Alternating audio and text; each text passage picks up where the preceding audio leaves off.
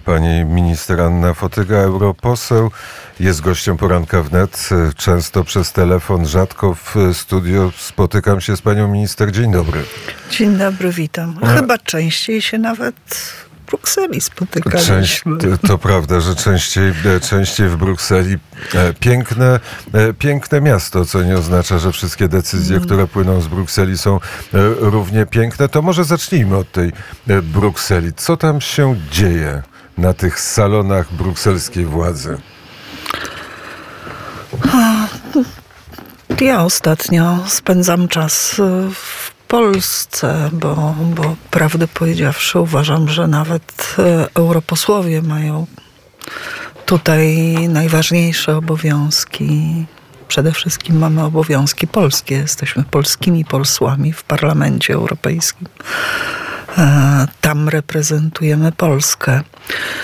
E, Ja chciałam zwrócić uwagę na dwie kwestie, które od e, zaprzysiężenia, od rządu, Od który 13 13 grudnia. grudnia, tak, który, który mm, został w znamiennym momencie już w pełni, w pełni osadzony na, na w swoich funkcjach, w swoich gabinetach. E, No i pierwsze decyzje, czyli e, notyfikacja przez e, ministra Bodnara, ministra sprawiedliwości, e, zdjęcie polskiej restrykcji, czy, czyli polskiego opt-outu e, dotyczącego e, prokuratora europejskiego.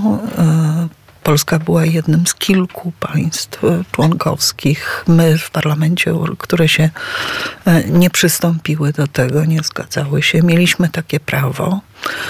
E, Ja osobiście, cała nasza delegacja od samego początku, kiedy taka idea jakby zrodziła się na, na poziomie Unii Europejskiej, byliśmy przeciwni właśnie dlatego, że Em, wiemy dobrze, że, że wymiar sprawiedliwości w Polsce jest, jest kompetencją, czy w Unii Europejskiej jest kompetencją państwa członkowskiego. Tak e, traktaty stanowią i ten krok e, wydawało się, że tylko dotyczący spraw e, związanych z, wykorzystaniem funduszy unijnych e, oznacza po prostu stopniowe przejmowanie kompetencji przez e, Unię Europejską. Bo właściwie ta decyzja była taką notatką w gazecie, a to jest decyzja symboliczna. A to jest symboliczna decyzja.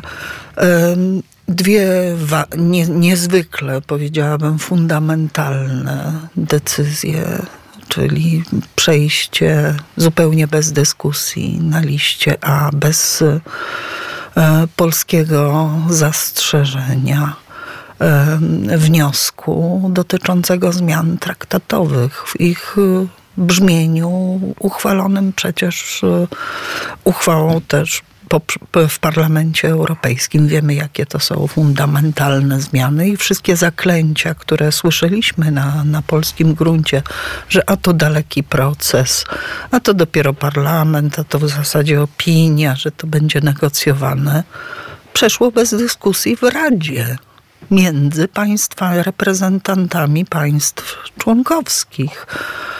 E, To jest e, rzeczywiście proces, który jest dość skomplikowany, ale, ale ja już wiem, że on może ulegać bardzo znaczącego, znaczącemu przyspieszeniu i Polska temu nie zapobiegła.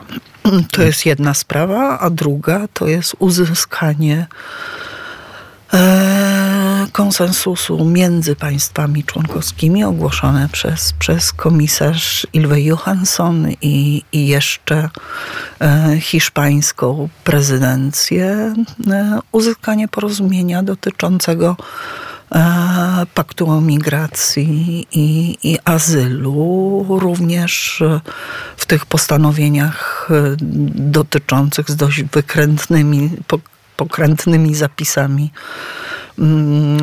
mówiącymi o, o, o przyjmowaniu kwot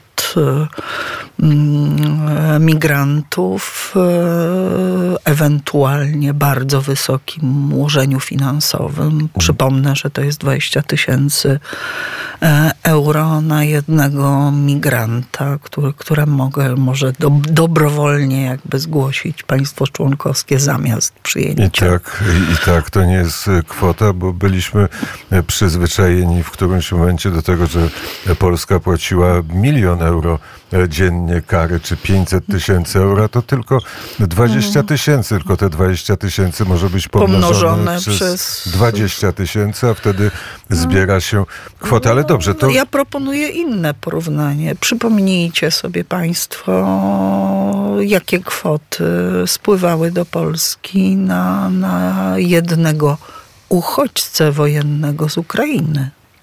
tak, I jak polski budżet był tym obciążony, powiedziałabym, że mamy do czynienia z zupełnie zaskakującym rodzajem no, traktowania, powiedziałabym wręcz rasizmu, bo uchodźca wojenny ukraiński jest mniej wart niż e, migrant Ale dobrze, ale czy to, są, czy to są decyzje, które już zapadły, czy one jeszcze wymagają e, kolejnego etapu? Bo mówię o, o migrantach, kolejnego etapu i akceptacji. To jest, to jest rzeczywiście bardzo skomplikowana rzecz, ponieważ Bruksela twierdzi, że, e, że to już jest kwestia prawa wtórnego de facto, czy, czyli, czyli że, że jest decydowane większością kwalifikowaną. Po prostu i tu jest spór, bo do, Ale kto się spiera? Czy jeszcze premier Orban się spiera? Czy ktoś jeszcze się spiera wewnątrz e, Unii Europejskiej o to, czy coś jest kwalifikowane? no, zakwali- y, ogłoszono i, i problem polega na tym, że jest cisza medialna, że, że, że ten obieg informacji,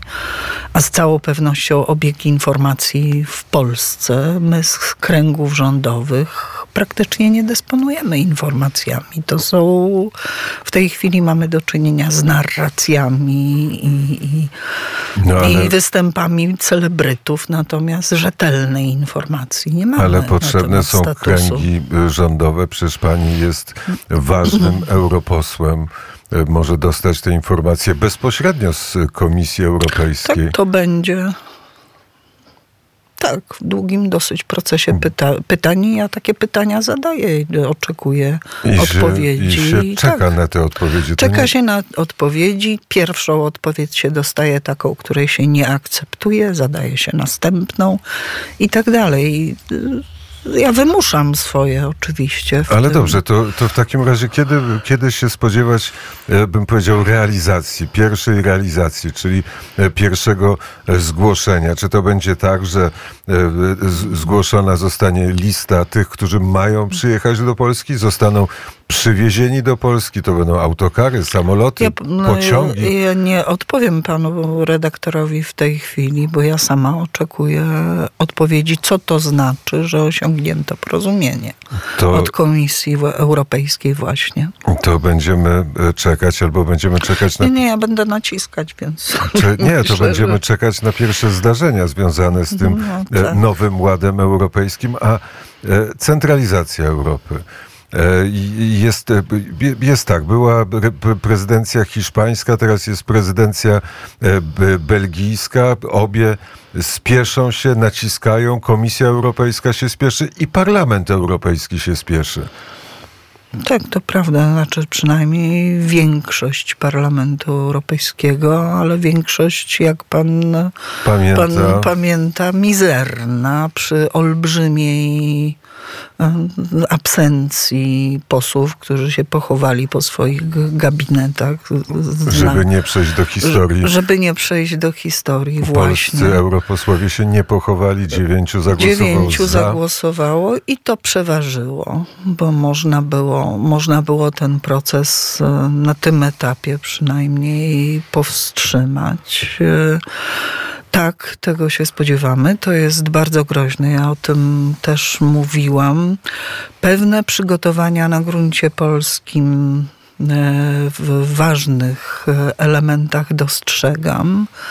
E, po pierwsze te ataki na, na profesora Adama Glapińskiego, prezesa NBP, bo proszę pamiętać, że, że w tych e, e, propozycjach zmian traktatowych jest, są bardzo ważne postanowienia dotyczące wspólnej waluty euro. Tutaj rola y, prezesa NBP jest y, kluczowa, chociaż pierwszy etap, który jest, czyli wejście DRM-2, jest stosunkowo proste i, i, wymaga tylko współdziałania ministra finansów i prezesa NBP, ale w tej chwili osłabia się bardzo rolę prezesa NBP. Ja przypomnę, że to przeszło tak bez echa, ale e, e, prezes Glapiński i poprzedni prezesowie Narodowego Banku Polskiego byli zgodnie z ustawą o NBP reprezentantami Polski w instytucjach finansowych i bankowych. E, w, w, w ustawie, stosownej ustawie jest zapis, chyba że Rada Ministrów postanowi inaczej. Postanowi inaczej. I Rada Ministrów pierwsze, co zrobiła, to postanowiła inaczej. My się zajmowaliśmy stanowiskiem Jacka Kurskiego, co jest e, oczywiście samo w sobie ważnym i interesującym tematem, ale to się mogło dokonać, pozbawienie Jacka Kurskiego stanowiska poprzez pozbawienie, pozbawienie kompetencji. szalenie ważnej kompetencji człowieka, który był autorytetem na skalę światową i który pilnował pols polskich finansów E, roli Polski, pozycji Polski, stabilności polskiej waluty Ale jeszcze w sposób nie trzeba, niezwykle kompetentny. i pani e, poseł nie trzeba mówić w czasie przeszłym prezes Glapiński. Nie, bo ja mówię tylko o tych funkcjach. O tej jednej... ja, ty, ja mówię tylko, żeby sprawa była jasna, o tej kwestii, o reprezentacji w instytucjach finansowych, bo to jest bardzo ważne w tej chwili reprezentuje z tego, co, co wiem i pamiętam, po prostu minister finansów, o którym usłyszałam, jak został powołany. E, wiele mówimy na temat e, tych kompetencji, które w ramach centralizacji mają być przekazane Unii Europejskiej. Właściwie większość kompetencji, istotnych kompetencji, które ma rząd czy polski parlament ma. Ja się w pełni zgadzam z, z premierem Jarosławem Kaczyńskim w jego ocenie dotyczącej. Tylko, tylko bo o jednej y, nie jest, y, rzeczy nie jest mowa, że y, Unia Europejska uwspólni podatki dla wszystkich Europejczyków i te podatki będą musiały być większe, bo Unia Europejska, żeby realizować nowe centralne kompetencje, będzie hmm. musiała mieć swój budżet, a ten budżet jest ze zbierania podatków i to będą inne podatki niż te, które są teraz zbierane przez państwa. Temu byliśmy zawsze przeciwni, bo to jest, y, jak wiadomo, kompetencje fiskalne są, są elementem suwerenności państwa. Waluta, polityka zagraniczna, do tego też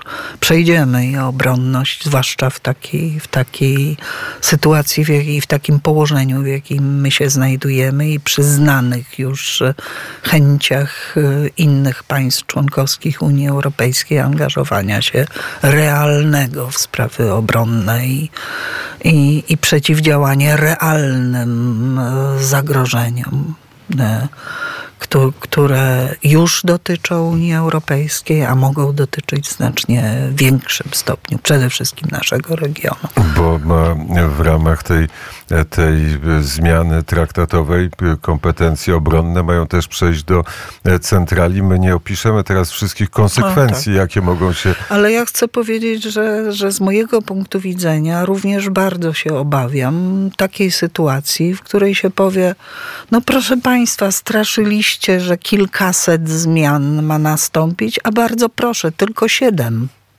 Wynegocjowaliśmy znakomity wynik, tylko siedem.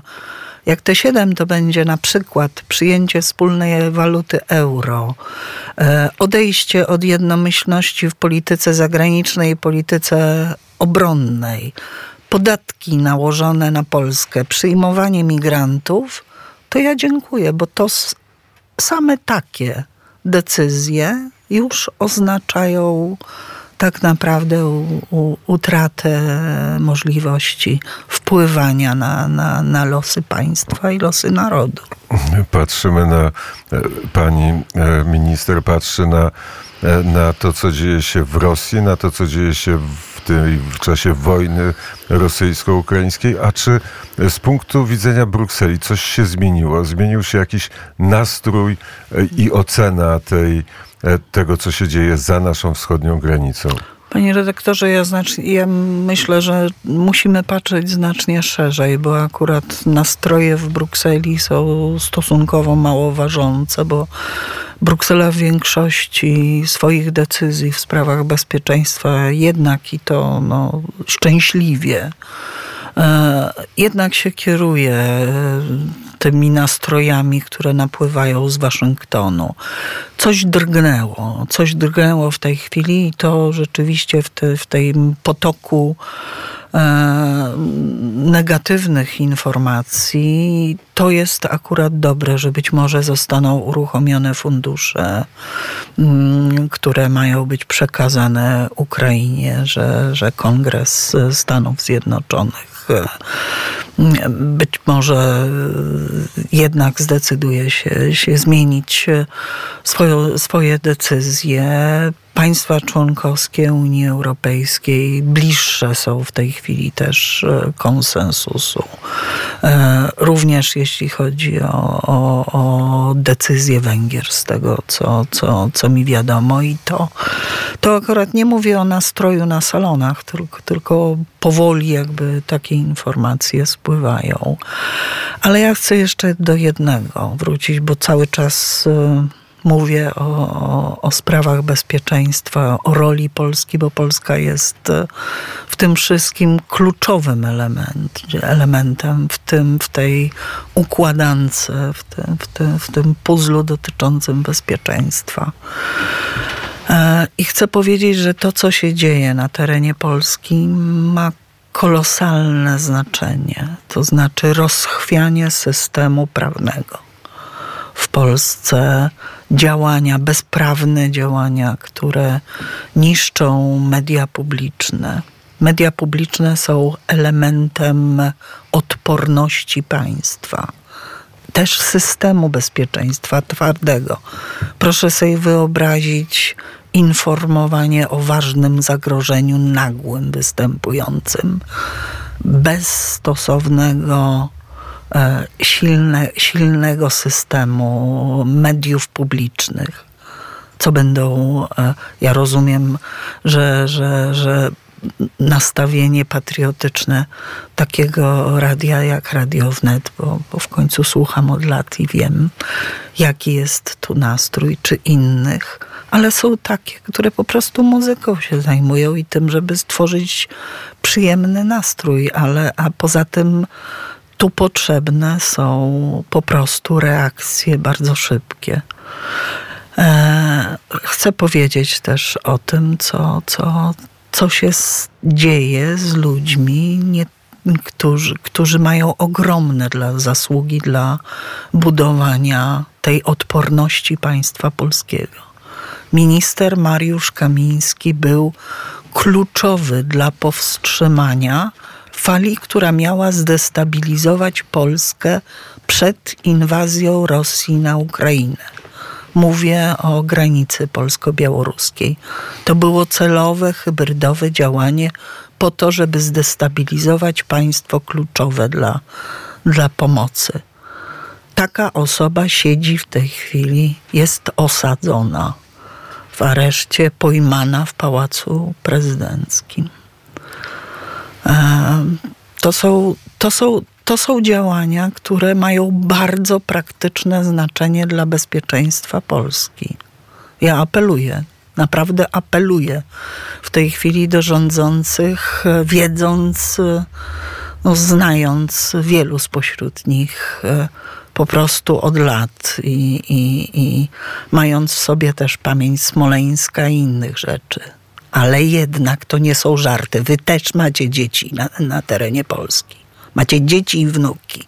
I pamiętajcie o tym.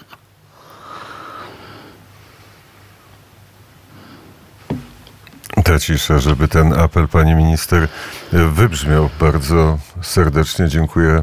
Coraz Zapraszam wszystkich na dzisiejszy um, o godzinie 16. Spotkajmy się pod Sejmem.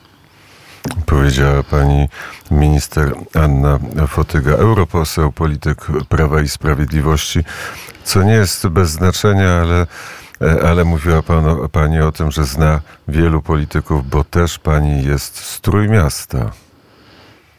Też jestem z Trójmiasta i, i wielu spośród nas zaczynało w tym samym miejscu, w Solidarności. Nie wiem, co się z wami stało.